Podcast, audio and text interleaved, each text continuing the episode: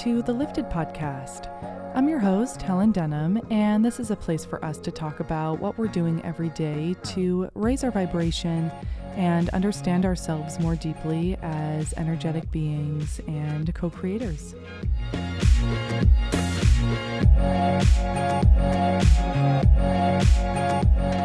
All right, all right. Welcome to another episode. I'm so happy that you're here. If you're new to the show, episodes drop every Wednesday morning, and I'm Helen Denham, women's empowerment coach, meditation teacher, singer songwriter, multi hyphenate like most of us are these days. So I just rolled in from the Apple store, and there was such a nice guy helping me out today, and we ended up talking about music. And he brought up this artist that he was like, You've got to check out. She's awesome. These are her upcoming shows. Just like hyping her up, saying the nicest things. And it really made me think about the fact that there are people out there who have your back. Like people that you don't even know are singing your praises, they're lifting you up, they're speaking highly of you and you might not even know it. And it just made me like feel so warm inside and so optimistic and just gave me this little moment that I wanted to share with you guys because you know, a lot of us experience anxiety. We've got a lot of eyes on us with social media and just like in life in general. And it's good to remember that there is so much positivity out there as well. There is so much love to be had and to be felt and to remember that you are supported in ways that you don't even know. So, Maybe that'll make you feel a little better in this moment. Okay, my friends, let's get right on into today's conversation. We have Mahina Alexander on the show today, an absolute goddess, someone I've wanted to interview for a while now because I always feel such a sense of warmth and inspiration and activation when I'm looking at her Instagram and reading what she's writing.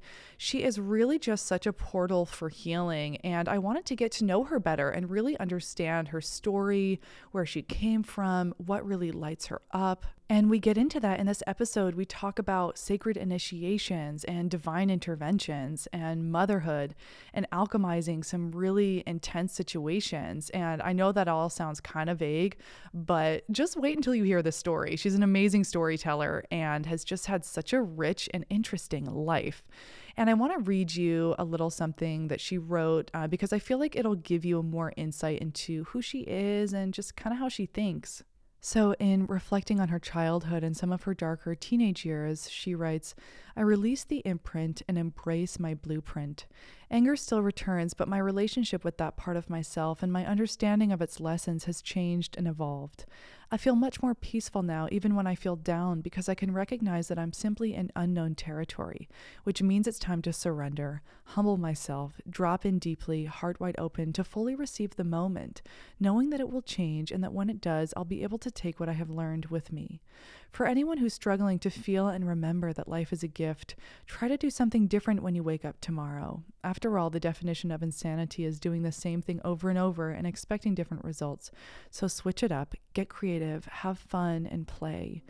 Be the you that you were before you became someone else in an effort to protect yourself from scrutiny, judgment, and condemnation. You deserve to be loved, cherished, and respected for who you are. First and foremost, by yourself. Everyone else will be magnetized to you by the relationship you cultivate with yourself.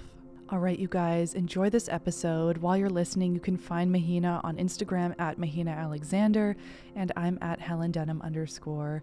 And yeah, hit us up. Let us know what you're thinking. We'd love to hear from you. Thanks so much for being here. I love you, and I'll talk to you on the flip side. So, the first question I love to ask guests is How do you like to start your days off? Do you have any rising routines or rituals that you go to? So, it's actually funny because lately, my rising routine, I actually have been doing it at night. so, I actually, because I'm a mom now, um, I don't always have the time in the morning because I like to sleep in in the morning. So, I sleep in in the morning, but at night, um, I journal. I read my favorite book. Right now, I'm reading Heart of the Soul by Gary Zukav, and it's about emotional intelligence. Super fascinating. So it gives me a lot of homework just to pay attention to the emotions that I'm feeling in my body and reassure myself that I'm safe and really get to know those emotions as the language of my body and my yeah, emotional intelligence. So lately my routine has been that, you know, journaling, reading, doing some really deep breathing into my diaphragm and expanding that. Um, yeah, and I actually stay up pretty late. Before I was a mom, I was a night owl, and I'm still a night owl. I am so with you so, on that. What is your human design, by the way? Do you know? My human design is a manifesting generator. I feel like most of the population is a manifesting generator. yeah, we love a Manny Jen. Yeah, I'm curious because I also have always been a night owl. I stay up so late, like 3 a.m., and then I'm up at like 11. And I've always been like, okay, maybe like not, but also like it's as I learn more about human design, everybody has their own flows and circadian rhythms to follow and in their own ways. So um, it's okay that you're doing it at yeah, night. I totally feel that. And at night, I just feel like everything's quieter and I can be in my own space and just like flow with it and I'll so technically it is my rising routine because it's quite early in the morning that I'm doing this. yeah. Yeah, and then I end up have I've always had really profound dreams.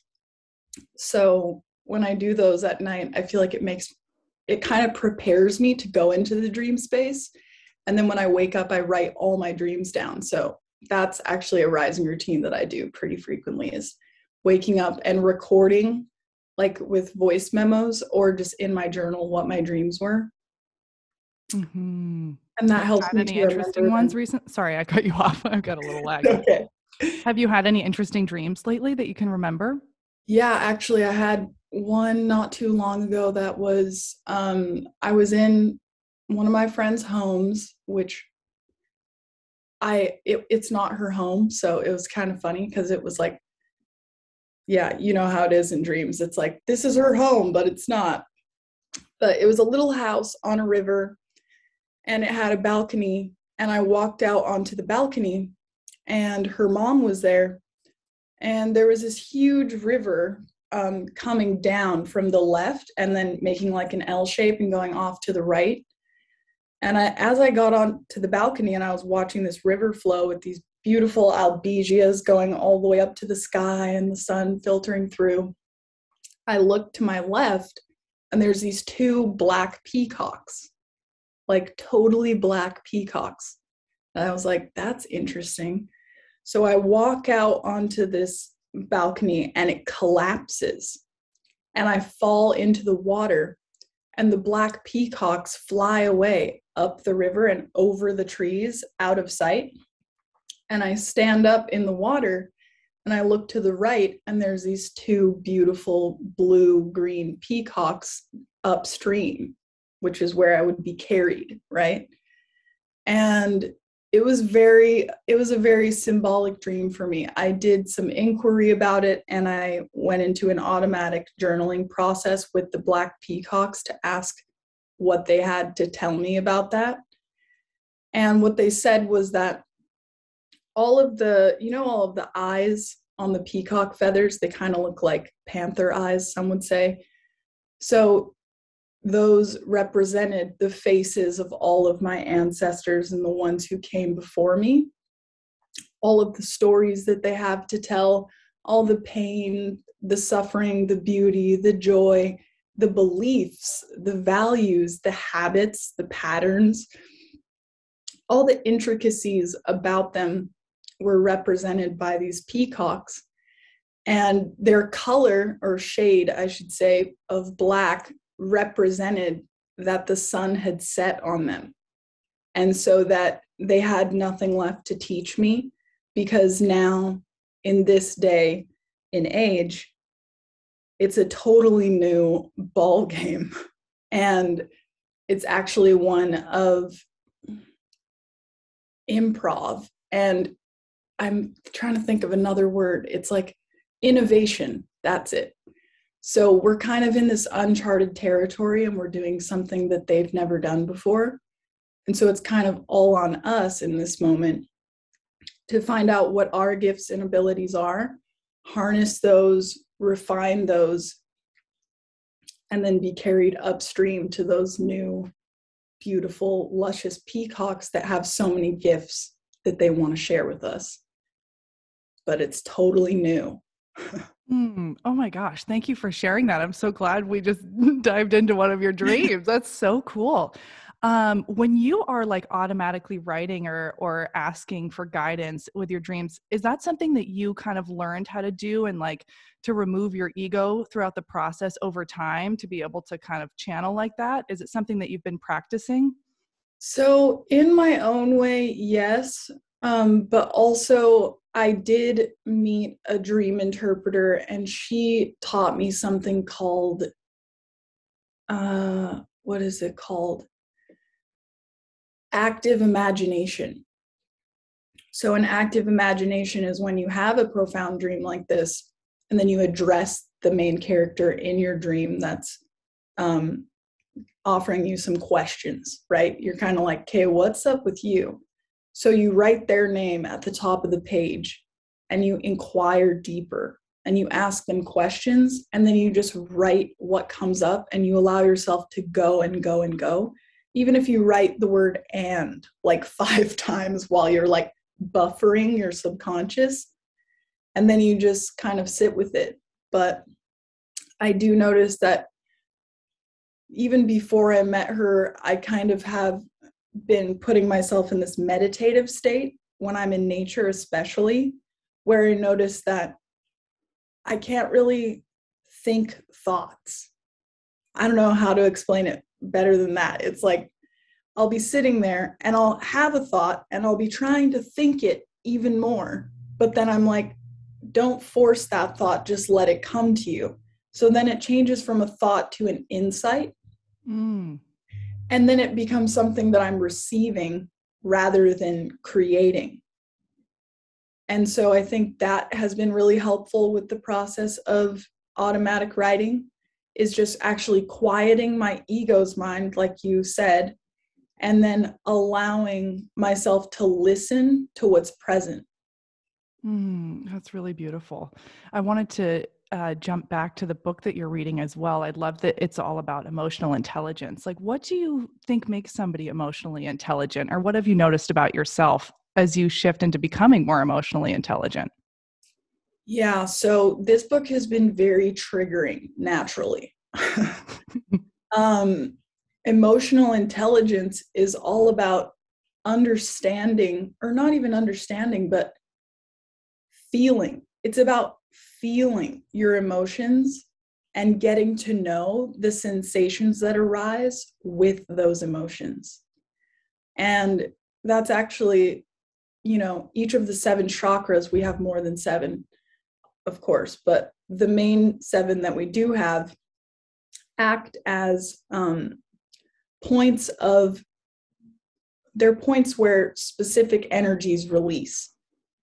And so emotional intelligence is about paying attention when you have those triggering situations in your life or you know you have an argument with someone that you love. Going into your body and paying attention to where the tension is and what the sensation is and then even beyond that what the color is.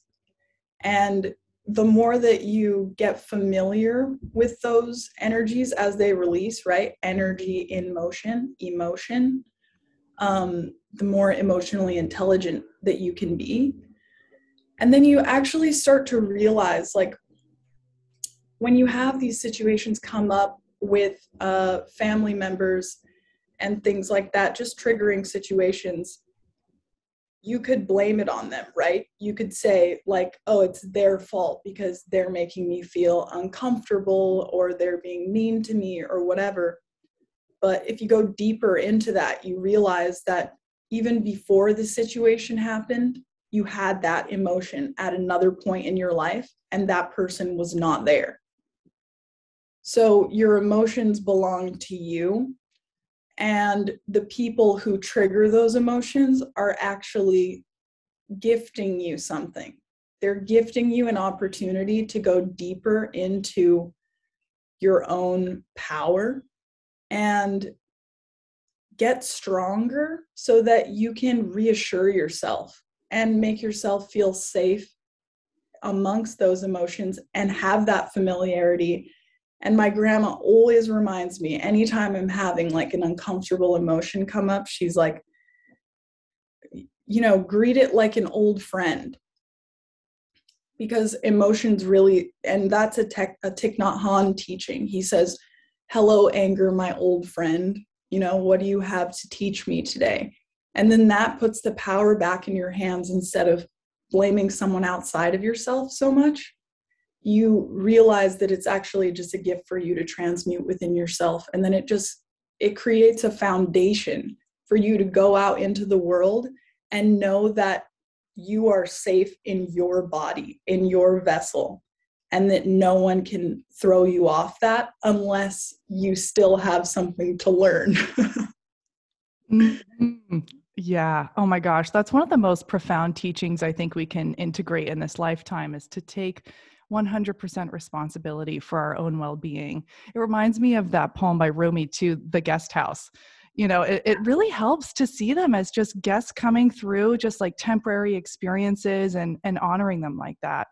So I love that you're bringing up your grandmother too, and what a blessing that she's still here. How was your upbringing? Did you were you raised in a home that was like nurturing this kind of thinking and and this emotional, you know, intuitiveness?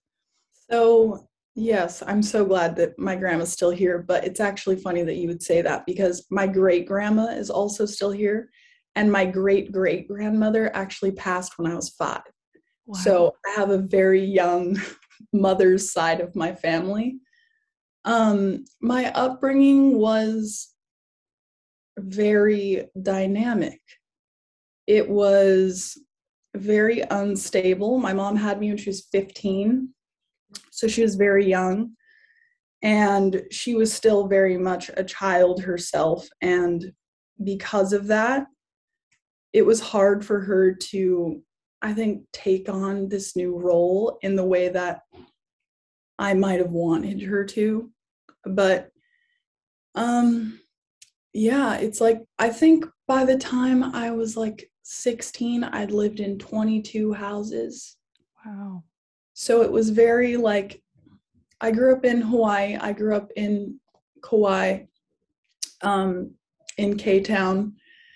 That was where I mostly lived when I was a kid and you know my mom my mom was like my best friend growing up she wasn't like a mom you know and even my mom now she calls me her mom because everything that it, we just we've learned so much from each other. And i think i really chose my family for very specific reasons. Um yeah it's like it's such a big topic. But I, when I was born, um, my brother was born two years later, and I remember my mom heard him crying one night and she went up to check on him and i had climbed into his crib and i was rocking him back to sleep and i was like i got him. And so i really have always had this maternal instinct and i think my mom picked up on that and she really relied on me a lot. She gave me a lot of responsibility. And so when my sister was born when I was 10, I pretty much raised her for the first five years of her life. So I'd be like skateboarding or riding my bike around town with all the boys because I was a little tomboy um, with my little sister on my hip. and so it seemed very natural to me. But once I started getting older and I realized um, just how dysfunctional that was, it got to be a lot harder. Um, and then I think around 15 was when I really realized that my mom had some serious drug problems. And yeah, so that was pretty hard because it kind of shattered my whole world of her. I I had this like opinion or this view of her of us being best friends and me having all this fun with her but i didn't necessarily feel safe in her environment and i was bouncing back and forth between my mom and my grandma for a while in my early childhood. And my grandma was very nurturing, very supportive.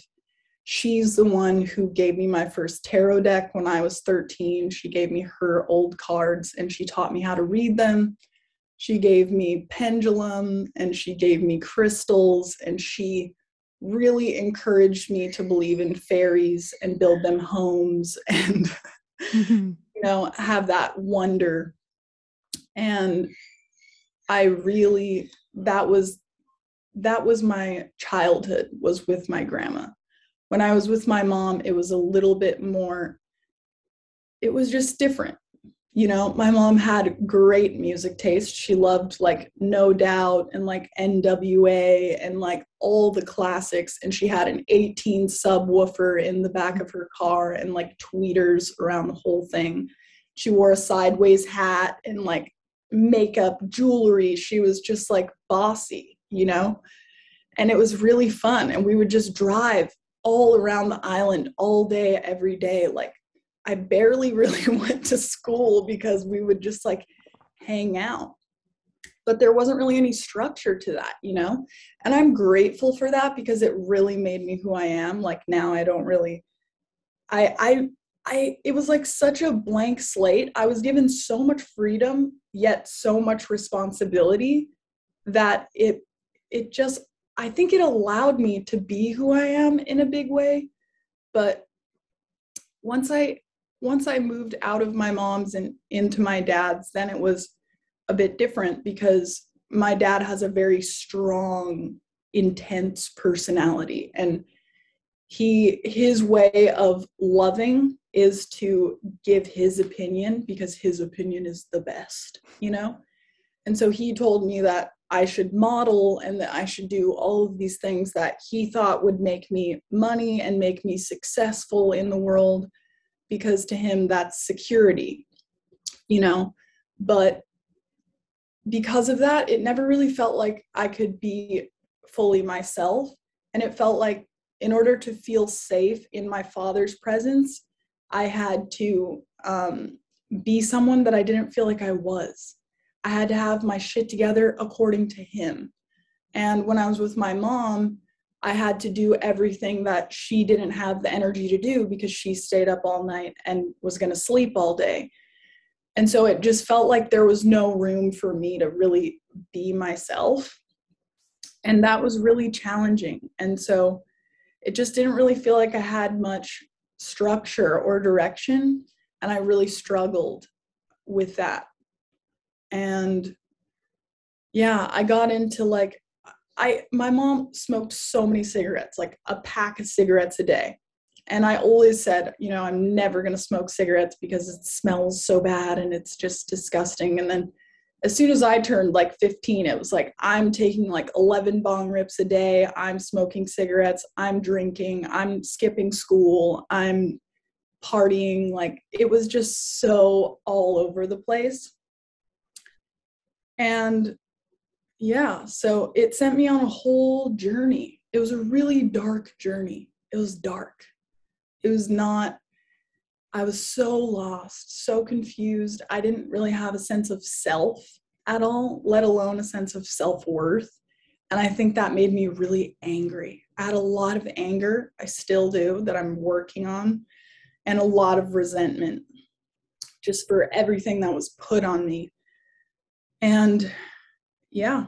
So that's all been coming up in this heart of the soul. It's like readdressing all of those things that younger me felt and welcoming her back because it really felt like yeah it you know these patterns and these unresolved traumas they take control of our life if we don't heal them. And i think I had to do like I I went all over the place. I went far and wide. I moved to Australia, I moved to LA and when I was in LA I was so depressed, so depressed and so lost because it was such a like wasteland there and it was the epitome of everything that I was programmed to believe that I wanted, yet I couldn't bring myself to do it. I just couldn't. It was like so foreign And that was when I really started having like a serious spiritual awakening because I started seeing 333 everywhere. And I remember I asked my mom one day, I'm like, what does this mean? Like, what does 333 mean? She's like, you were born at 3:33 a.m. And I was like, wow. So that was the beginning of me like realigning with my initial blueprint and coming home to myself and really asking myself like some serious questions. And yeah, I like I said I've always had really profound dreams. I can remember most of my dreams since kindergarten as well. So I have like a really strong memory of them. And around that time, I started dreaming more seriously about the other side. Like my dad's mom, she passed away before I was born. And I remember one night I I had been at a club and I drank someone's Sprite and there was Molly in it. So I got so high and I went home and I just laid in bed and my body was so relaxed that my body fell asleep, but my mind was still awake. And I went into this other dimension and my dad's mom was there. And we were in this like kitchen made of koa wood. And she was in this red mu'u dress with her hair in a low bun with like all these tea leaves in it. And she and I just talked for what felt like ever. And that was the first time that I really connected with an ancestor like hardcore. And she started dropping all this wisdom about how to deal with my dad. She was just like, stop fighting him. Like, stop, you know, trying to beat him down because he's always going to think that he's right unless you listen to him and prove him wrong. And so then I started listening and I stopped trying to fight against him or resist what he was doing. And the more that I listened, the more that his words were echoing back to him. And so then he started apologizing because he started just hearing what he was saying. And and so then our whole relationship transformed because I actually allowed myself to soften instead of trying to become his equal. And then i started becoming myself. And then he could actually he started to he started to get to know me and then he started to respect me but it took a lot of time mm-hmm. and a lot of patience and yeah so i went on my whole la journey and then i decided to move home and i changed my diet i stopped doing drugs i stopped drinking and this was when i was 21 and I had been just reading a lot about spirituality. And ever since I was a kid, I had a really strong connection to spirituality, but not in any religious sense. It was always like things were so hard that I would just be on my knees, like, if you exist, please help me, you know? Mm-hmm. And I feel like I really developed a relationship with prayer because of that because it felt good to be able to just like humble myself because I was so it was like rock bottom felt like such an eternal now as a child that prayer was like one of the only things that really made me feel like it might be okay and that it might be a choice you know like it I could choose to feel better. I could choose to create a better reality than the one that I came from. And so that's what I did. And I moved home from LA. And um, as soon as I got home, my auntie, who my auntie, I'm named after her, so I'm Mahina number two. and she's always been, not always, because in my early life, I I didn't really connect with her that much. But once I got to a certain age and I started having my spiritual awakening, all the blah, blah, blah she was trying to preach to me before started like making sense to me. I was like, okay, I get it now. Like, and then she and I became best friends and she started sharing with me like all of her prayers and how to journal to connect with yourself in a deeper way. And so she really helped my journey a lot. And so when I got home from LA, she had gotten this email that 13 elders from all four corners of the earth would be coming to Kauai for a week to um, film like a short film called Wisdom Weavers to kind of share ancient wisdom with the world and get people to like wake up and decide because it's all in our power and we've been led to believe that it's not for so long that we're just letting shit happen that doesn't need to be let happen. And so she and I ended up sitting with them for this eight day journey. And that was like, holy shit. That blew my whole fucking world open. Like, I could cry of joy. Like, just listening to them speak about the beautiful relationship that they have to the earth and like it just was like music to my ears literally like i just i missed that i missed feeling connected to my body to myself to my community. And it felt like it has been too long. But it also felt like the contrast was necessary because coming from where I had come from and all that pain and all that fear, it had just sent me so far out of my body. And I didn't even know where to begin healing that. Like, where do you even begin? So I just listened. And I was in a period of listening for like a couple years. Like, it just felt like it felt like I was lost, but also more found than ever like and everyone became a teacher to me at that point like every person every child every plant every gust of wind was like a language for my soul and i it was like you know angel numbers and synchronicities just like you're on the right track just trust that you know you're putting one foot in front of the other and you're following your heart and this is this is you relearning your connection, you know? And it was a bumpy road. It still is. And that was where I met my friend Gabriel, and he is a facilitator for ayahuasca ceremonies. So he told me that he would be facilitating a ceremony right after this um, eight days was ending.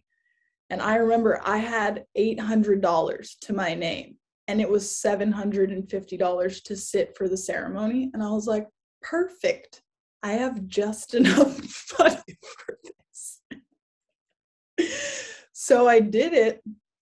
And three days later, you know, it was it was profound and like two of the elders who came from Colombia, they came from the Mamo tribe, and um, they invited me to go with them at 3 a.m. to the highest mountain on Kauai and to plant um, coca leaves and this staff of crystals and all of these like ancestor spirits into the earth and do this whole ceremony to put our island on their grid of prayers.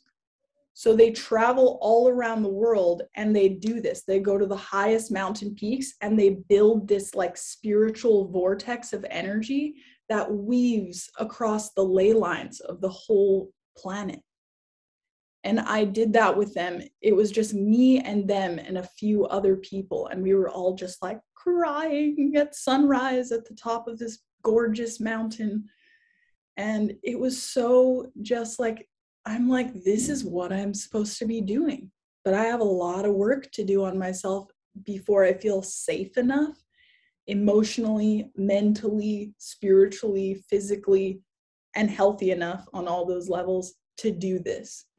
So it was like, it was beautiful.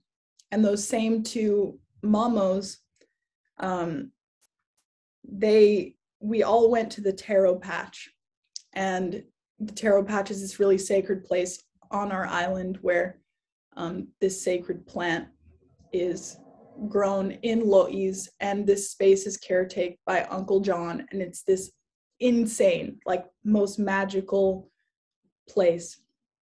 And so we went there to do a little ceremony and to connect with the spirits there. And this was the first time that I ever had heard of Hape. Um, do you know what Hape is? Mm-mm. So Hape is like this grandma grandfather medicine that is can you hear the dump truck in the back? It's not bad. You're fine.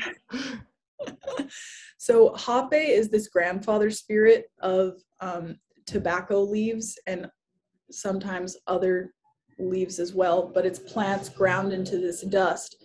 And then you blow it up your nose through a kuripe. So one end goes in your mouth and the other up your nose. And then if you're serving to someone else, it's a tepi. And so this shaman asks me to blow Hape up his nose. And I didn't really know what it was. So I blew it, but I blew it kind of hard. And he was just like, fuck up. You know, it was like, I was like, fuck, I'm so sorry. But then, so then he walked around the, the taro patch. And when he came back, he told me that he had met my grandma because my grandma lived right next to the taro patch before she died and there was a huge flood and the flood washed her whole house away and that's how she passed so he i had blown it up his nose and he said that my saliva like my dna would allow him to connect with any spirits that wanted to talk to me. So he said he had connected with my grandma and he said she says hello and she asks me if and and so then he said is this your first time that you're going to be doing ayahuasca?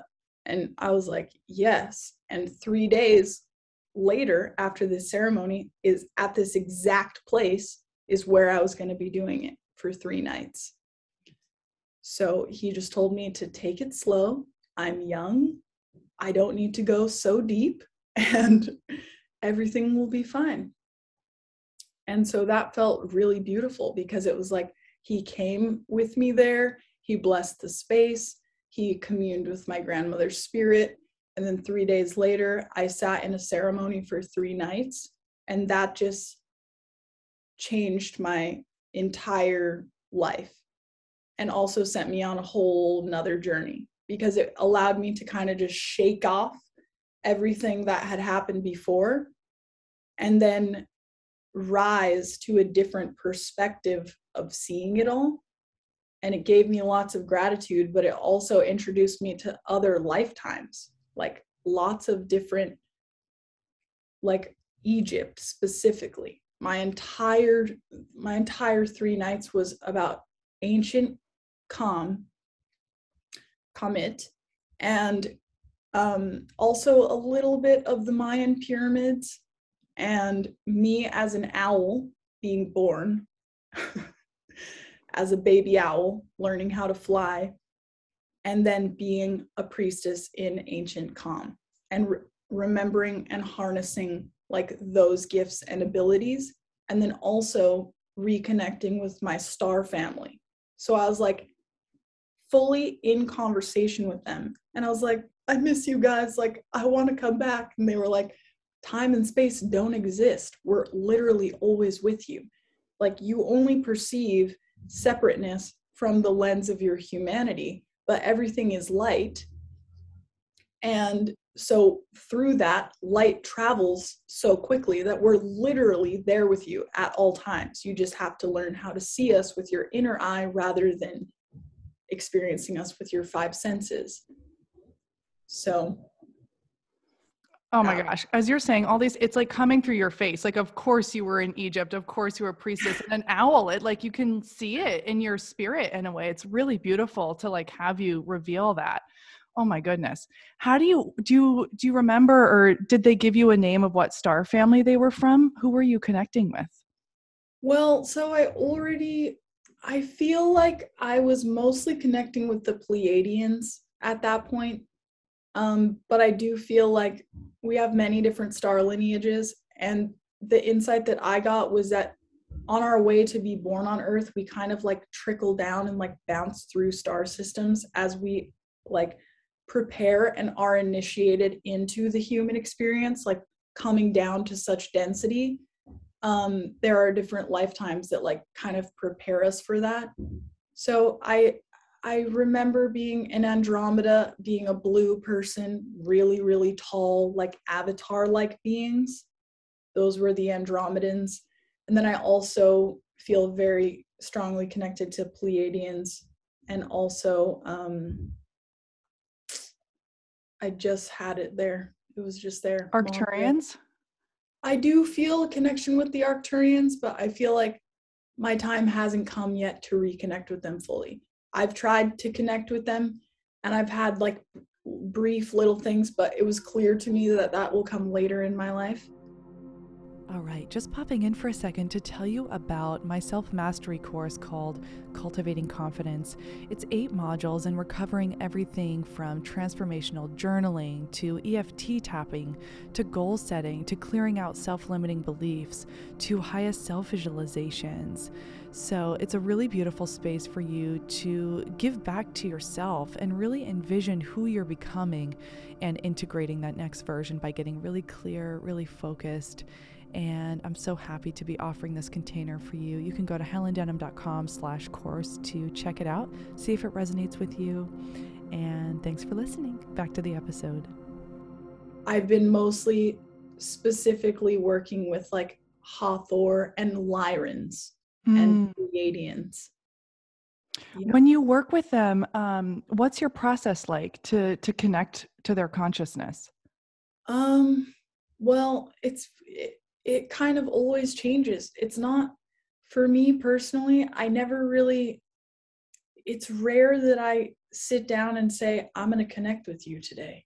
It's mm-hmm. actually more about always being in a sort of receptivity that they can come to me whenever they want.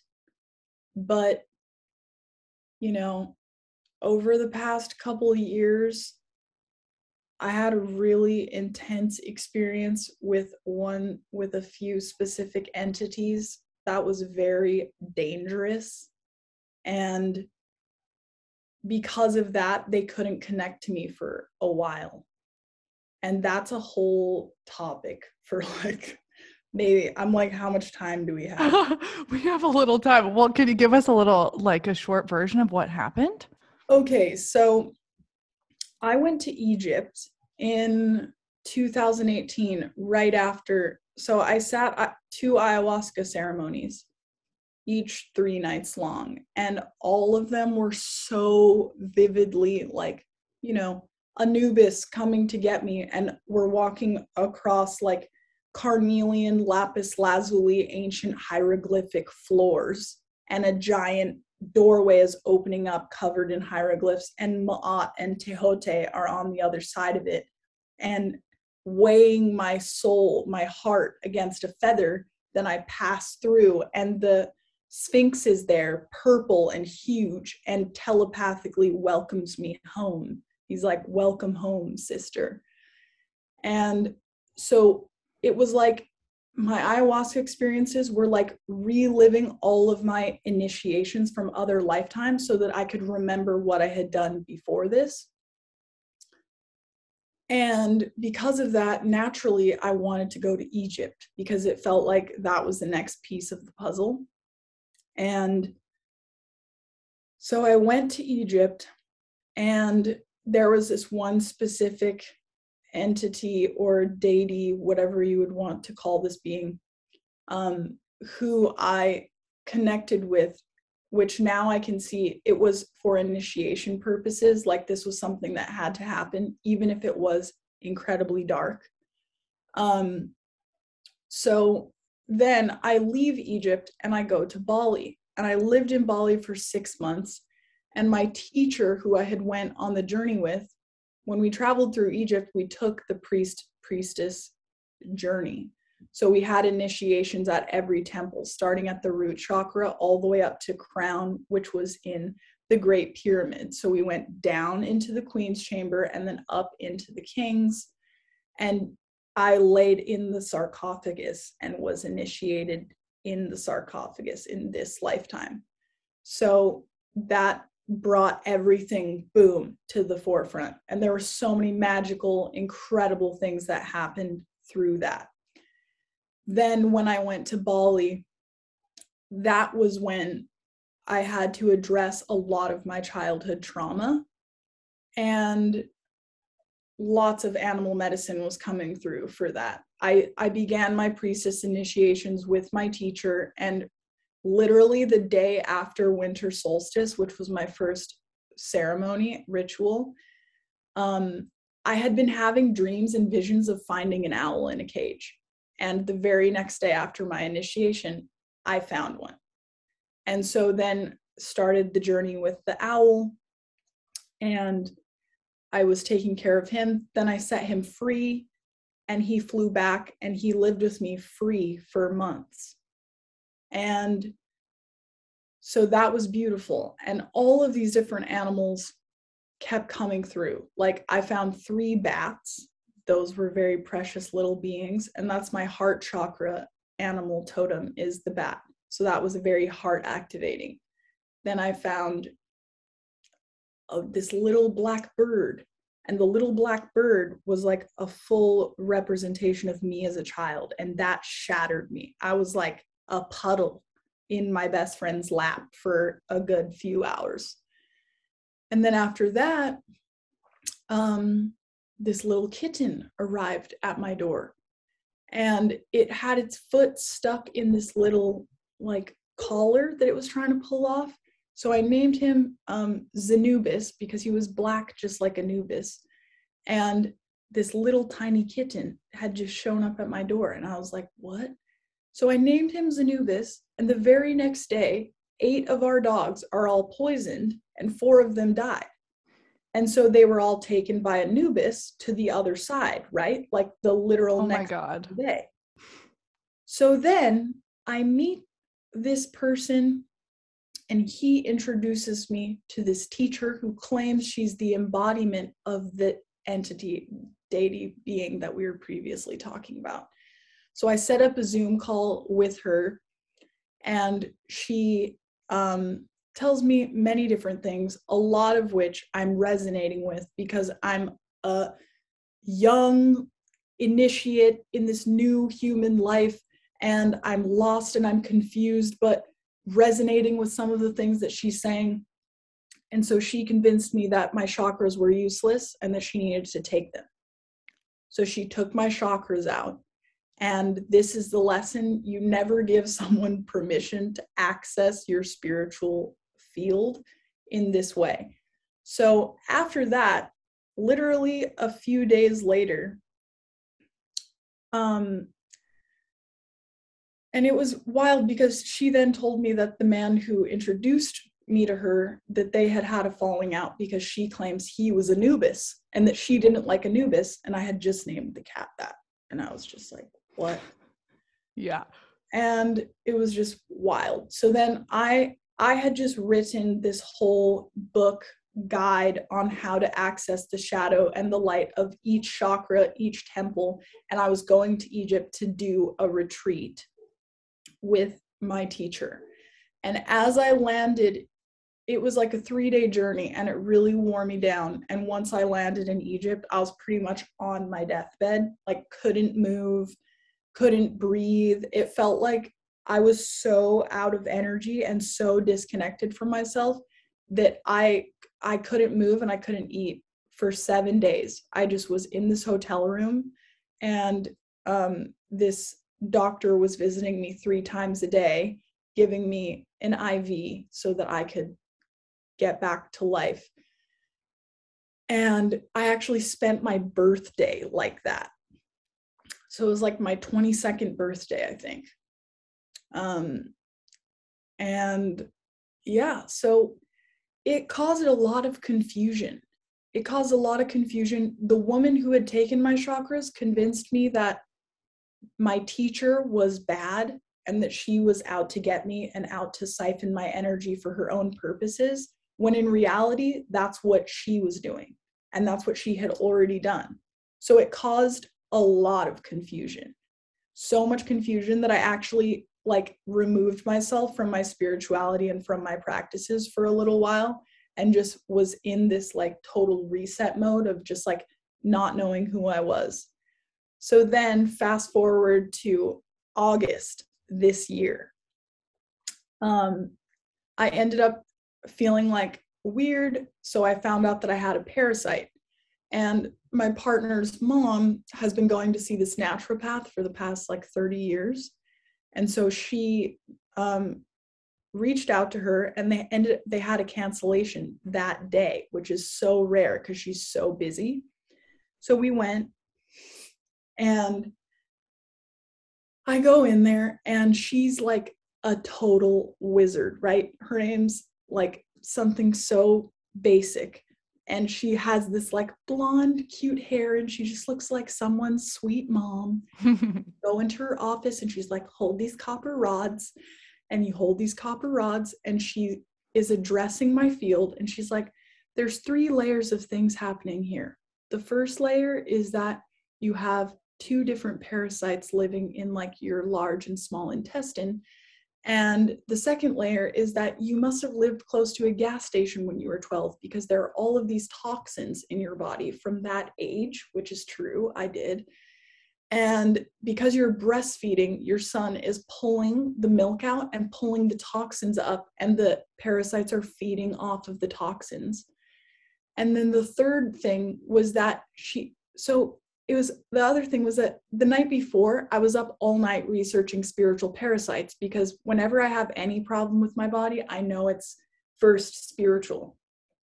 So I'm researching spiritual parasites and I find this incredible article on it by this New Mexican shaman. And he, Native American who lives in New Mexico. Um, and he was just talking about all of these symptoms of having a spiritual parasite who's feeding off your life force. And I related to every single one of them. And so I was like, how am I going to afford to fly myself over there and pay for a whole day to sit with this shaman to cleanse my spirit, all while being a new mother? You know, I was like, oh God. Then the next day, this woman had a cancellation. I'm in her office and she's fucking doing it Oh my God. Yeah. So the universe just like it all just lined up. So she's like, okay, the third layer is do, have you ever had any encounters with this being? Flat out asks me Whoa. by name, this being. She's like, I'm looking at your tattoos so I can tell that this might not be crazy to you. And she asks me that and I t- and at first it had been so long and I had been in such a period of disconnect and confusion that I couldn't I was like I don't know. And Lewis was like and I was like oh and so then I remembered and I shared with her the whole story and she said yep wow that makes a lot of sense because you have a gaping hole in your solar plexus. It looks like someone ripped something out of you. She said, You have had four prominent past lives in Egypt. So I'm going to connect you to the one that's the oldest in terms of linear time and reconnect you with yourself when you were a Sirian who came directly down to earth and started like creating spiritual civilization on earth. I'm going to put that chakra system in your body now, which was honestly perfect. I'm like, great, that's the one I want. Great. So she did that and started healing everything. And I was just crying hysterically. And she was like, You're safe now. She's like, They're never going to find you again. She's like, This is a dark cult who has been hunting you down for centuries, like trying to siphon your life force. And she also she shared with me a few different past lives. She said one of the other ones that she for some reason felt called to share with me was when I was in the Spanish Inquisition and I was raped and murdered and then dr- like drowned by a priest because he believed that I was a witch, which I probably was. And mm. so that was really coming through too. And that cleared up a lot for me in terms of that fear because of how safe we are to be seen in this day. And yeah, so she flowered my, I saw all of my chakras flowering and coming back online. And that was very healing. And then she reintroduced me to my most recent teacher in my most recent past life in Egypt. She told me her name and she reconnected me with her. And now I'm back on the path that I was on before. But it was a two year, about two year period of feeling. She said there was this silver cord that was connecting me to like my truest essence and my soul. And and I had been doing a lot of work to connect with that part of myself and like come online and do that work. And that was what was ripped from me and taken from me. And that's why I almost died. Mm. because I had been totally cut off from my life source and from my soul by this group of beings who was like demonic, like totally trying to harness the power of God in this totally unnatural and distorted backwards way. And they were taking my ideas, my opinions, my insights. And so for those two years, it was so destabilizing for me because I once again, but more than ever, felt like I couldn't trust anyone because it felt like everyone was trying to take things from me. And then once this happened, I knew why because on this on the deepest level they were, but it just wasn't the people in my immediate life. Mm-hmm. And so spiritual protection and spiritual hygiene and knowing your worth and speaking your truth like it, they're vital for your life like in those two years of darkness, I remember I would just, I couldn't sleep because I felt so uncomfortable. I was just so lost and confused. And I would just sit in my room and recite my full name over and over and over again to stay grounded so that I could feel like I was some, and I think that's what kept me like somewhat close to myself in that way. So she did that. She gave me my chakras back. And the other crazy thing was, you know how license plates go, right? Like with all the angel numbers and everything. So we're on our way that day before everything unfolds. And I see a license plate that says refined. How random is that? Refind yourself. So I already had a feeling. And then we go there and I refine myself with this beautiful woman. So I sat there with her and I told her every book that I was reading, everything that I was studying, and she said, No, no, no, yes, more like this. So that also helped because then I was able to, she was like, How did you find these people? because they were like some serious, serious occult um, manuscripts. Because when I was a teenager, um, I don't even know how I found this, but I found like this CD of it was 12.99 and it was a it had 400 PDFs of rare occult books from between 1500 and 1800 so I started studying like the consciousness of fire and like all these different things. Mm-hmm. so that's an obsession that I have is rare occult books. I collect them first editions. But she helped me to really clear that up. And after that I get home that day and there was a package that came in the mail from this sweet little shop called the Fairy Godmama shop, of course. it says from Fairy Godmama. And I open it and it's, I'll just get them so that I can show you them because it's quite yeah. hilarious. so I get home that day and I open these in the mail. Oh my gosh, stop. For people listening on the podcast, she's holding like two chakra earrings, like yeah. long, all of your chakras. carved wooden earrings. They smell so good, like wood, cedar, or something. Oh my gosh. They're like a foot long and they're from root to crown chakra earrings. the day I get home. I literally um, can't. Like, wow. Dude, I hope somebody writes a book about you someday or that you write your own memoir. I've been I'm writing Lord it for a while. It's so long. There are so many. uh, like see that bottom shelf right there? That's half of my journals. Yeah. Oh, thank God that you're doing that. Wow. I've never heard of like, you know, such a visceral experience with really like energetic like thievery and and needing to protect yourself, especially since you are a public figure and your energy is very much um, public and present like how do you how do you use discernment and make sure that you are protected with a lot of eyes on you? Yeah um well for one, I have evil eyes all in my room, which are like, you know, they're these I'm you're on my altar right now, so. Oh, thank you.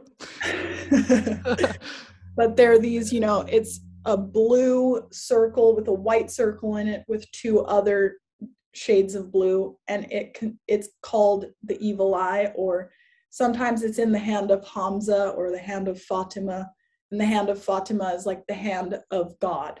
Mm. So it's kind of like in the center of all light I stand, nothing can harm me here. Like this is my divine identity, my divine truth. And as long as I am true to myself, nothing can harm me because it's just false darkness, right?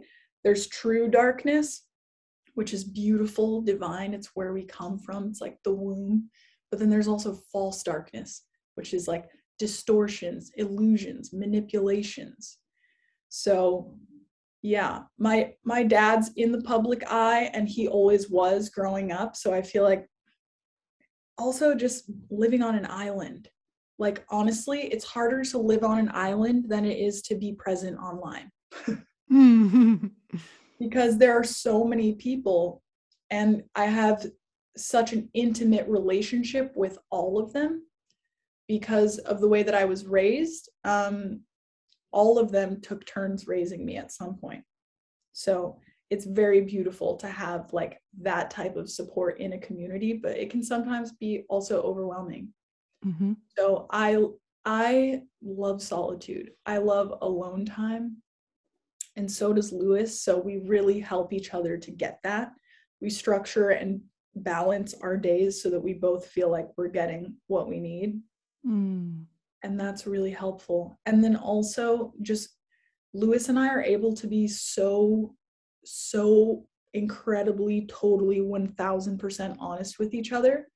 So, having someone like that in your life, whether it's a friend or a partner, for me, he's both, um, that's vital for mm-hmm. feeling protected is having someone or a few people who you can confide in and who know all of your deep, dark secrets and all of your greatest accomplishments, and they love you no matter what. And you can fully just allow yourself to be seen and say, I'm scared or I'm nervous. And then they remind you of your power and encourage you to take action to sit in that meditation or dance or go outside and put your feet on the earth and community. Mm-hmm. Honestly when you're exposed to a larger community of people who are not so benevolent at a lot of times, having your community is what keeps you safe. Mm-hmm. Do you have a little time? Because I wanted to ask you about your beautiful son, Risen, as well, and just like your journey through motherhood. What was it like? Did you plan to have Risen, or did this kind of like come, you know, divinely orchestrated? Like, what has your journey through motherhood been like? So I I thought I was never going to have children. And when I got home from Egypt actually um I adopted my nephew who was 5 at the time. So I was like I never need to have kids because I will just be taking care of my family members' children for the rest of my life. But then you know, my mom has been homeless for the past six years, and I haven't actually talked to her in person or on the phone. I've briefly texted her at times, but in the past two years, I have not connected with her. And there was one day where I was at the beach with a friend, and she was there. And when I saw her, I just felt so much compassion and love for her for her choosing her own experience because she has an addiction to crystal meth and she knows it. she's not like, oh, I'm doing what? Like, she's an amazing, incredible person. And she's totally, she's after a huge situation when I was 15, she's always been honest with me. And even before that, like maybe too honest. But so when I saw her that day, I had nothing but compassion and forgiveness for her. And I went into the ocean and I felt this huge, like, all these chains like drop off my back. And it literally felt like I could hear them and feel the reverberations of them hitting the reef beneath my feet. Like, it was such a huge clearing. And I've never I've never been pregnant. I've never had a scare. I've never had to make a choice between abortion or keeping my child, thankfully. And um, so I always thought that I was barren. I always thought that I couldn't have kids because, like, I wasn't always safe in my relationships. You know what I mean? Like, mm-hmm. sexually, we weren't always taking precautions. So I just figured that I was not able to have children and that was a belief that i really carried and so when i had my my nephew it was really strange my boobs started growing and they were really tender and i hadn't been sexually active in about a year because i was just totally on this own solo journey and i started having all these maternal things like coming online and i noticed that my personality had began to soften and more of my femininity was coming out and so the day after that I saw her, my nephew and I went to the beach and I had to pull over because I started having this ringing in my ears. And the ringing turned into this blinking, all these blinking dots in front of my eyes. And the dots connected in these lines, and a grid opened up. I had to pull over, and I was in so much pain so much pain. It was like, now I know, it was like I was in labor. And it was my period coming. And this huge white angel was in the windshield of the car, like blasting me with this energy, like healing my womb. And I was just giving birth to all the pain and the trauma that was held there. And it was so intense that I had to call two of my guy friends who I knew were in the area and one of their brothers. So they one dropped off the other and he drove us home while I literally like labored my period in the car pretty much. And and then after that, I never had cramps again. And my cramps were so bad before. I never had cramps again. It was like this huge clearing of my womb space. And then a few months later, I met Lewis. And then a few months after we met, we conceived Risen. And so when I became pregnant, it was like obviously terrifying because I've only known this person in this way. I had known him for six years, just in passing as a friend here and there. But to decide to have a child with someone after three months of a relationship, knowing that my hormones were going to change, knowing that I was going to lose my mind, knowing that it was going to be really hard and that neither of us felt totally ready for it, but if anything, I felt more prepared than I think he did. And I knew it was going to be really tough, but we did it. And it has been so incredibly challenging, but the most rewarding experience ever. And it's like Lewis looked at me the other day and he said, everything that I've ever dreamed of having is manifesting right now. And I could have never imagined that it would have come in this way because I was so afraid of this, you know? And the level of commitment that we have from going through such huge challenges together and not knowing if we were going to make it through and not knowing what to do or you know especially in the beginning when your child is so young that you're not really connecting with them much in terms of personality and they're just pooping and sleeping and eating and you're just like oh it's groundhog day. Like it can get intense and it really challenges you to be the best version of yourself and to really go in and do that work. And it's been it's been the birth of us you know? It's like the day we met risen was the day we met ourselves and he's making us into the best version of ourselves. It's like the way that i see it in inside is that when he was born and he passed through my body he illuminated all the illusions and the things that i hold on to out of fear so that i could let them all go because they're pointless you know mm-hmm. it's like and he's just given us a whole new sense of purpose and when you have a child and and you don't have as much time for yourself it makes it actually easier to prioritize what really does matter and to go after the thing that lights you up the most. Like what are my actual dreams? What is my purpose? What is my calling? What kind of people do I want in my life? What kind of diet do I need to have to feel my best so that we can go on adventures and do the things that we want him to experience in the best way possible? And it's been very humbling because, you know, when you're when you have a parent, you're just a, a child growing with your child. Like just because you're a parent doesn't mean that you're just this grown up in in the sense of the fullness of it you know it's like actually i feel like we're becoming children again in a sense because we're having to purify our personalities of like manipulation any traces of it or any selfishness and like all these little things that are just so not helpful to your child or to anyone.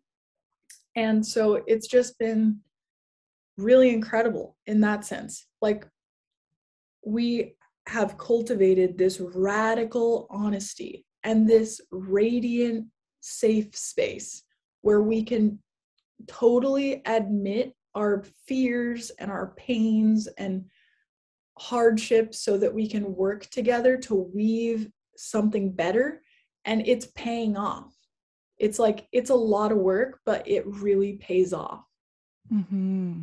What was it like actually carrying a child? What does it feel like to have a baby in you?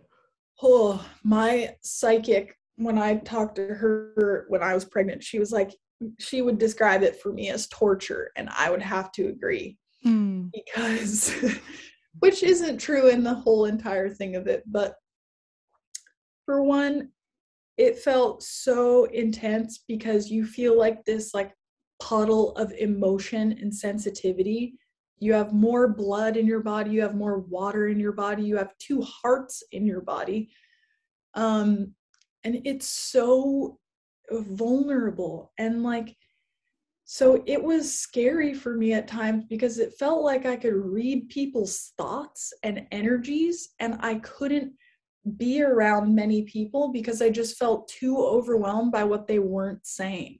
And it felt like I was too it felt like I didn't want to pretend anymore. It, it just felt like I could feel how many people around me were pretending and I just couldn't. So I would just want to be alone. And also, it also was the most tapped in that I ever felt because when I was writing and when I was channeling and when I was doing like my spiritual work and things like that, it was the most clear and it didn't feel like it was me. It felt like he was using my hand to write all these things down. And so that was a really beautiful experience sharing your body with another being who has all of their own knowledge and wisdom and then connecting with that and speaking that for them that was one of my favorite experiences of it was just like i we were living um, at my auntie's house at the time because I really wanted to be close to the water.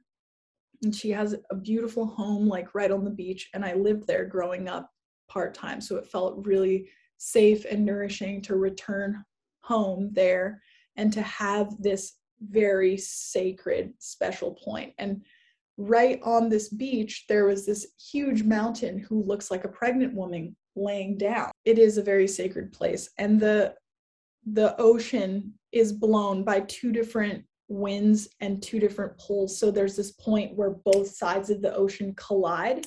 And I would lay right in there in the tide pools till like three or four in the morning because I was so hot. Um, and there were bioluminescence there sometimes. So, and I could fully, like, I was communing with the Pleiades, with the Hathors, and like really feeling his presence so intensely.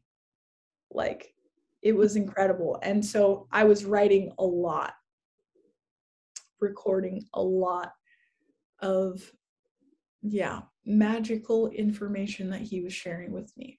Mm. So that was really beautiful. And also the dreams that I was having of him too were very profound. You were like meeting him in your dreams before he was Yeah, I've in seen the physical. him as like a 4-year-old already. Mm. So that was really amazing too. And honestly, I've never felt more beautiful than I did when I was pregnant. It felt like my belly is just meant to be like that like mm-hmm. it really it was uncomfortable and it was sad at times because when you're pregnant you're being initiated to be able to be the mother that you need to be for your child so it can be intense especially with how much work i have to do on myself specifically and personally it was very revealing and it was a very deep process where i had to reprogram and repattern and let go of these things that were making me angry and resentful. I had to really grieve, you know, my old life, especially. Like, I had to just allow myself to cry and grieve and mourn. And if I didn't do that, I think it would have been harder for me, like in postpartum and in this new part of his life. But I feel that because I allowed pregnancy to be so deep and so transformative that once he was here, I did it. Like I got him here and this is my new life now.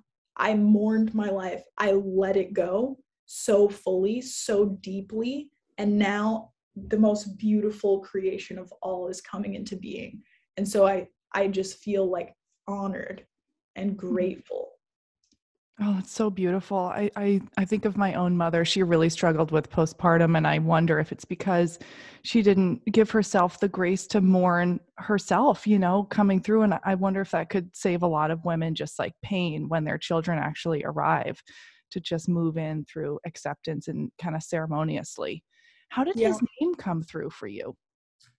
So I I can't really remember how Risen just popped into my head one day. It was like, I don't know why, but it was just, it seemed like, it just seemed like the right thing.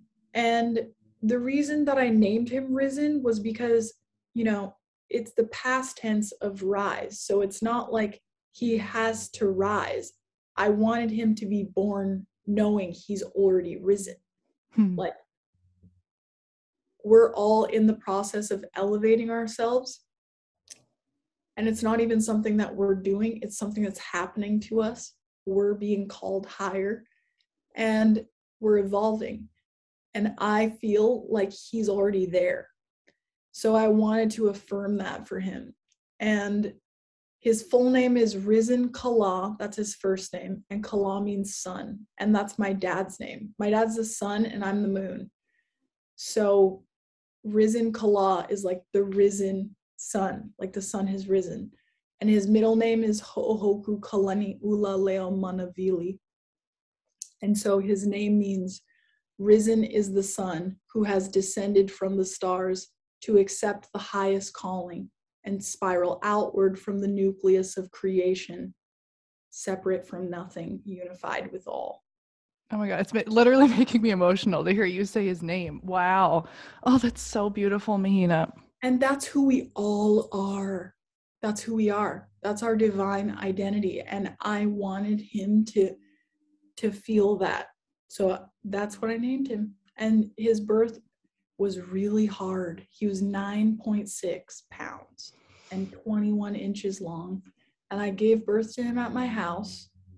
But I was so big and I'm so flexible already that when the relaxin hormone was in my body, I couldn't exercise. I couldn't work out. I couldn't move. I could barely like walk through sand because my body was so flexible that it would do more harm than good and that I'd be down for a while. So birth was pretty hard because it didn't feel like I was strong enough.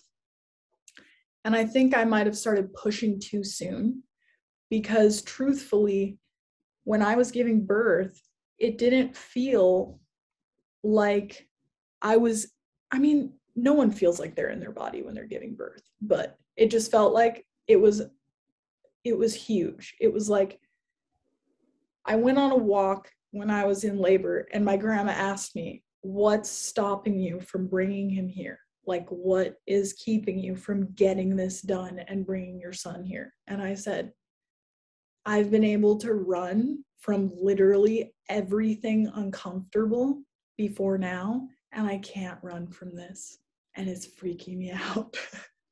Mm. And so it was so hard to just surrender and allow him to come through. It was like I had so much blocking me from it. And so when he finally did come through, um, he came through like this with his arm, his right arm coming out, and he got stuck.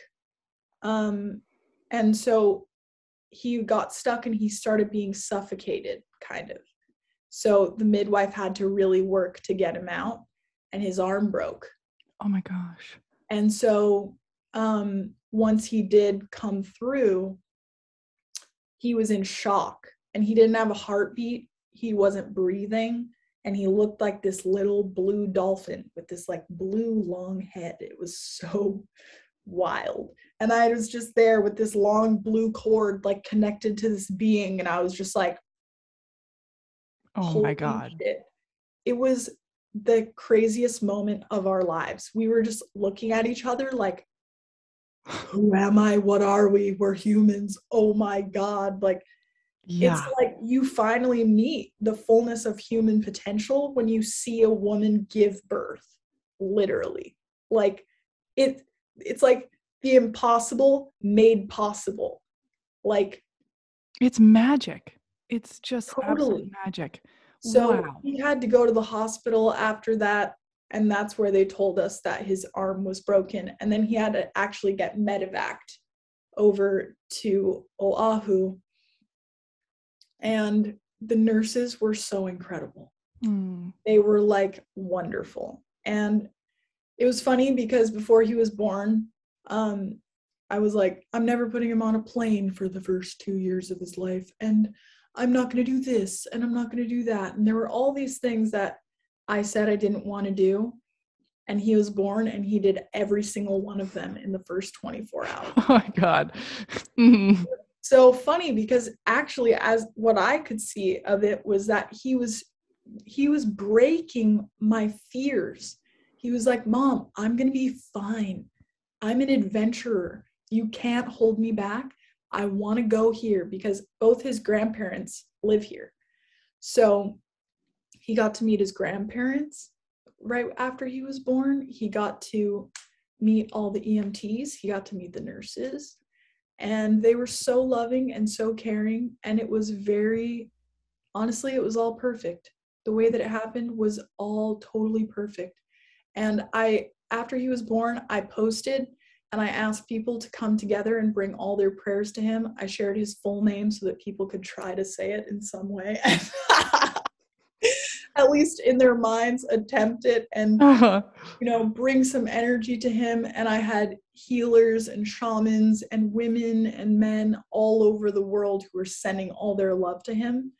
And it was it was gorgeous it was beautiful to feel that support and to just feel so surrendered into the process. Mm-hmm. Were and you it, on like any medication giving birth, or did you just do that like full out? Like, does the trauma like take over so that you're able to do it? Like, do you block out the pain? Like, how did you do it? Yeah, it.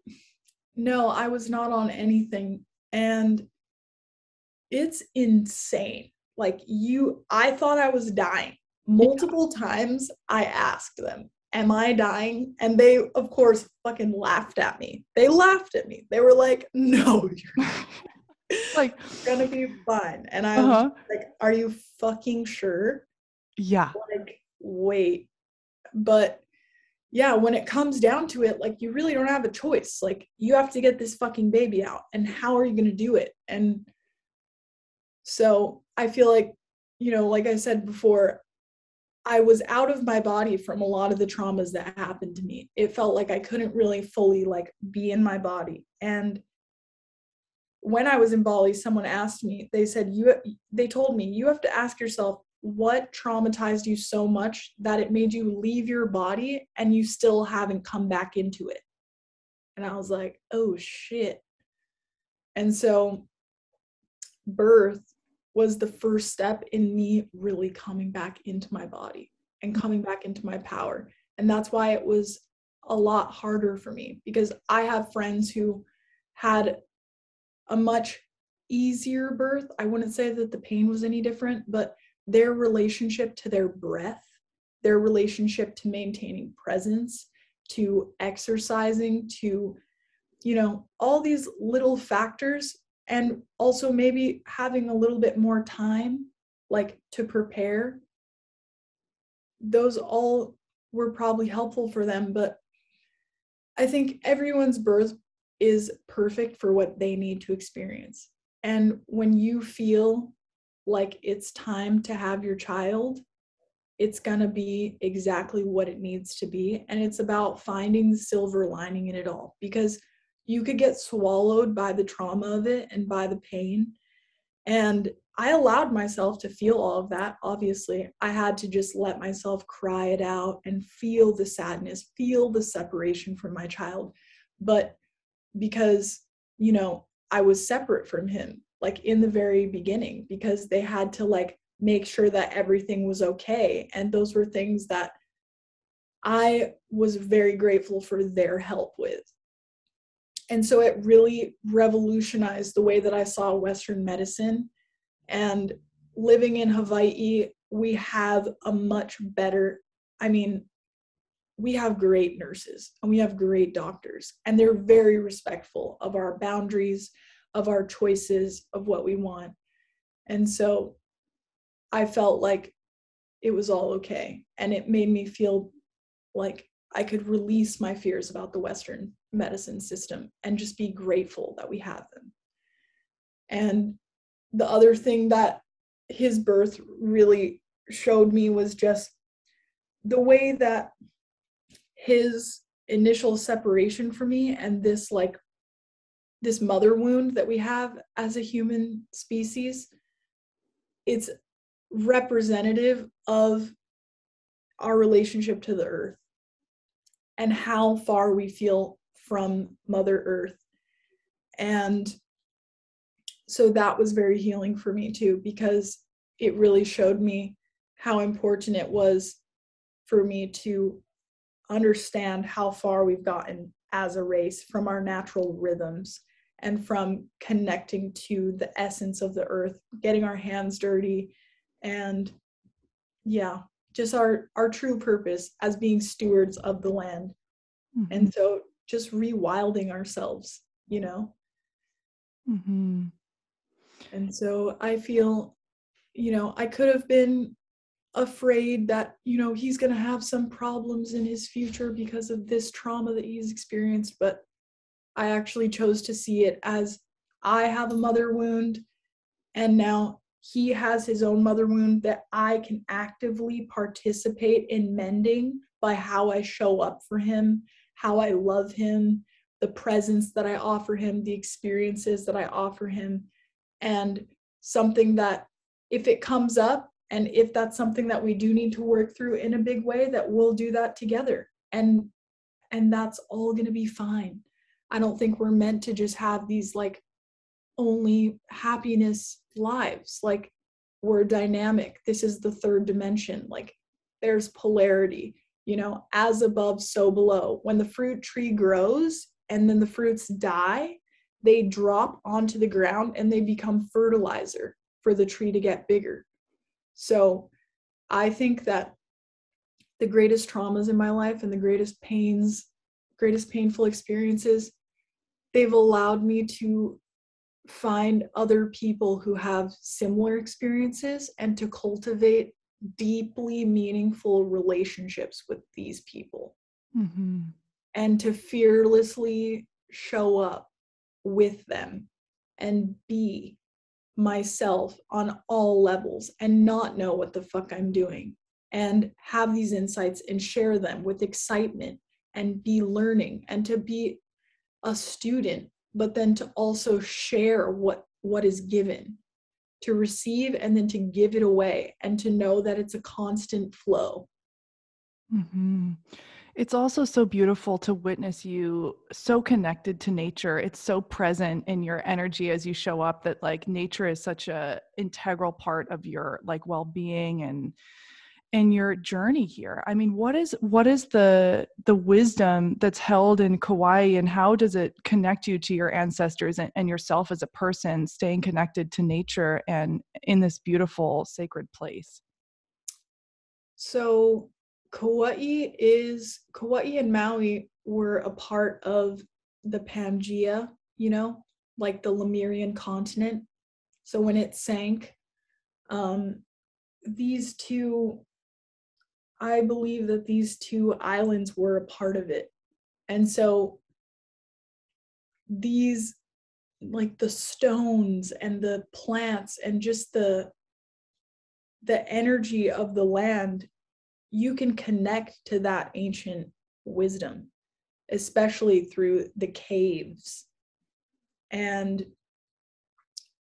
yeah it's like it's so deep but it's an ancient it's so it's so spiritual it's mm-hmm. so spiritual like the ancient hawaiians could literally control the weather because they were the weather mm-hmm. like mm-hmm. they fully understood that human beings are just one consciousness in all of these different bodies and so they worked as an organism and that's what aloha is all about. It's like about sharing breath, like knowing that the breath is who we really are. Like, and that's been one of my favorite parts of awakening is just awakening and listening to the stories of all the tribes, not just the Hawaiians and like the Kanaka Maolis and the Maori people and my Polynesian ancestry, but also my Native American ancestry and, you know, all of it. It's all similar and it's all one. It's mm-hmm. there's so many different words for all of the same things, but what it always comes down to is that we're all breath and water and soil. So we literally are the earth, you know? And i think a lot of people have this like feeling of feeling separate from the earth and that's where a lot of their depression and distortions arise from because they the thought of being separate from the earth is the hugest illusion ever mm-hmm. because it's right here in your hand like literally mm-hmm. so you can access no matter where you are you can access the earth at any time because it's your body through movement, through breath. You know, we don't, even me living on an island, I don't get to go out into nature all the time. Like, I'm pretty busy. I have a lot of things that I need to do. I have a house that I need to keep organized and a baby. It's like, but just connecting with my body, I'm connecting with nature. Connecting with my breath and bringing my breath into my diaphragm that's been hugely healing, especially because we live in a society that tells us we need to have like flat stomachs and look this one specific way. But I personally, when you look at like old images of people, all the women's stomachs are out. So that's suspicious to me. I'm like, wait, can we do that again? mm-hmm. Because it's a lot more comfortable. If you allow your stomach to come out and you fill it with your breath and you sit in that way, you can breathe easier. Mm-hmm. So, yeah, this land is very sacred, but we're having a lot of troubles here right now because of all of these people with a lot of money who come in and they buy land for a really fucking stupid price and then that raises the whole market so then all of my friends and family are being pushed out of their homes because they can't afford to live in the areas that we were born and raised in mm-hmm. it doesn't make any sense you know mm-hmm. And then it's like and then land is bought for a parking lot that we don't need. Mm-hmm. like our community like we're out in the ocean. We're like our nature is our playground and it's our livelihood. So for these people to come in and start taking our land and doing things with it for their people like in other cultures i mean by that like people who like playgrounds and who want to just sit and do this all day. It's like i love that too. There's a balance in all things right? But it's like can't we just keep it in one place and not infect like sacred land with it? Like can't we leave some things sacred? And so that's the importance of just speaking up and sharing when when there is there have been so many moments in Tahiti, in Hawaii, across all the islands when people come in and they want to desecrate the land for their own selfish purposes and the money that they're going to make from this. And it's like, it's really, it makes me really mad. Mm-hmm. But mm-hmm. we do have voices, and more and more people are standing up. And there are so many educated Hawaiians and people, indigenous people who are upholding these sacred beliefs and using their energy to stand for them in constructive ways that educate the community and empower the community so that we can start taking up our space. Mm-hmm. Yeah, I remember visiting recently and and seeing um, just kind of like long fields like lawns that are perfectly mowed with fences. And i remember somebody saying you know this is really affecting our wildlife as well because all these fences going up and all these lawns are just completely disrupting the ecosystem as well. So it's not just they come and the it's not even just about money it's about the whole environment is shifting around these like kept homes that people might live in like a few months out of the year. Um yeah we need some regulations I know. Yeah. It's like we need to regulate how many people are even allowed on island per month mm-hmm. because we only have one road on Kauai specifically. So it's like there's not even enough. the traffic is just stupid. It's like we live here, we have fucking shit to do. We have to bring our kids to school, we have to do, we have to get to work.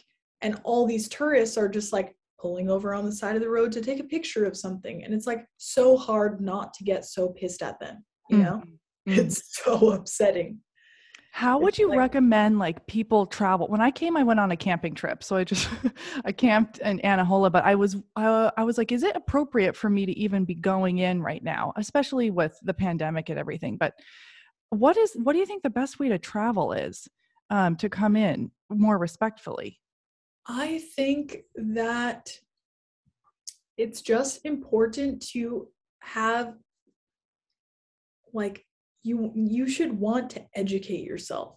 If you're going to come to our islands, then educate yourself. Get to know, you know, what businesses you should support while you're here so that you're shopping locally and that your money is going into the pockets of people who are going to feed their families and also look for places that you can donate. Even if it's just a small thing or whatever like there are places that you can donate and it's as easy as googling it you know?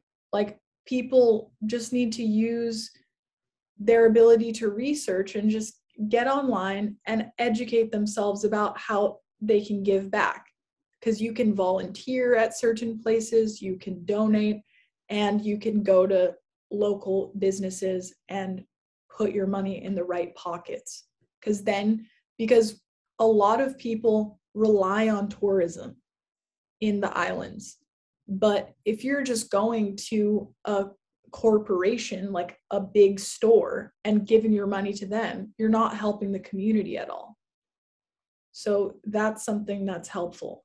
And then also not geotagging where you are mm. never saying um, where you are, if especially like anywhere, you know, because we want to keep these places sacred. And if more and more people are flocking to certain areas because they're picturesque or whatever, you never know like what's going to happen to those places. You never know who's going to be paying attention to that and just exploit it for their own selfish purposes. So just, you know, the little things are the big things. Picking up trash at the beach when you see it, taking your trash with you. Um, finding out if there's a local garden that you can volunteer at while, while you're there which is pretty awesome because if you volunteer at a garden, usually they give you some grinds, they give you some good food, mm-hmm. you know? So, yeah, just planning your trip in a way that's close to the land and it's going to feed the people there. Mm-hmm. If oh, you are so come. much. Yeah, those are that's like really good advice. I remember seeing one of your posts about geotagging before I went actually, and I was like, that's such um, unique advice that I would never have even thought about to not to not just like draw attention, more attention than necessary to it. So, oh my gosh, Mahina, I could ask you questions for like a year. I'm so grateful for you and I'm sending you so much love and and what a gift to have you here and to be so vulnerable and open. I think so much of what you expressed is really going to hit home with people and thank you for being so honest and open. Really appreciate it. Thank you so much for having me. Mm. I'm really grateful. This is actually my first podcast that I've ever been on. So it's an honor, Mahina. I'm so blessed to have had you here, and I'm so grateful for you. All right, my friends, thank you so much for being here and hanging out with us today. I hope you're feeling inspired and lifted and called to action in some area of your life. And of course, everything we chatted about is linked in the description below. A couple more things on my end. If you go to helendenham.com, you can find a link to sign up for my Self Care Sunday newsletter little love note in your inbox every week. You'll also find links to my music and my course, Cultivating Confidence. You can even check out a one on one mentorship with me that's seven weeks, and I'm only offering that for the next month or so. You can also find links to past podcast episodes and blog posts all the good stuff. And last thing is that you can join me for meditation. On Sundays, I teach with the Den at 4 p.m. PST and at Unplug in Santa Monica in person or online at 8 p.m. PST. And there's more to come for meditation news as well. But that's a wonderful way to just drop in every week, and I'd love to see you in there. All right, you guys, thanks so much for being here. I'll catch you next Wednesday. Sending you so much love. Bye. Música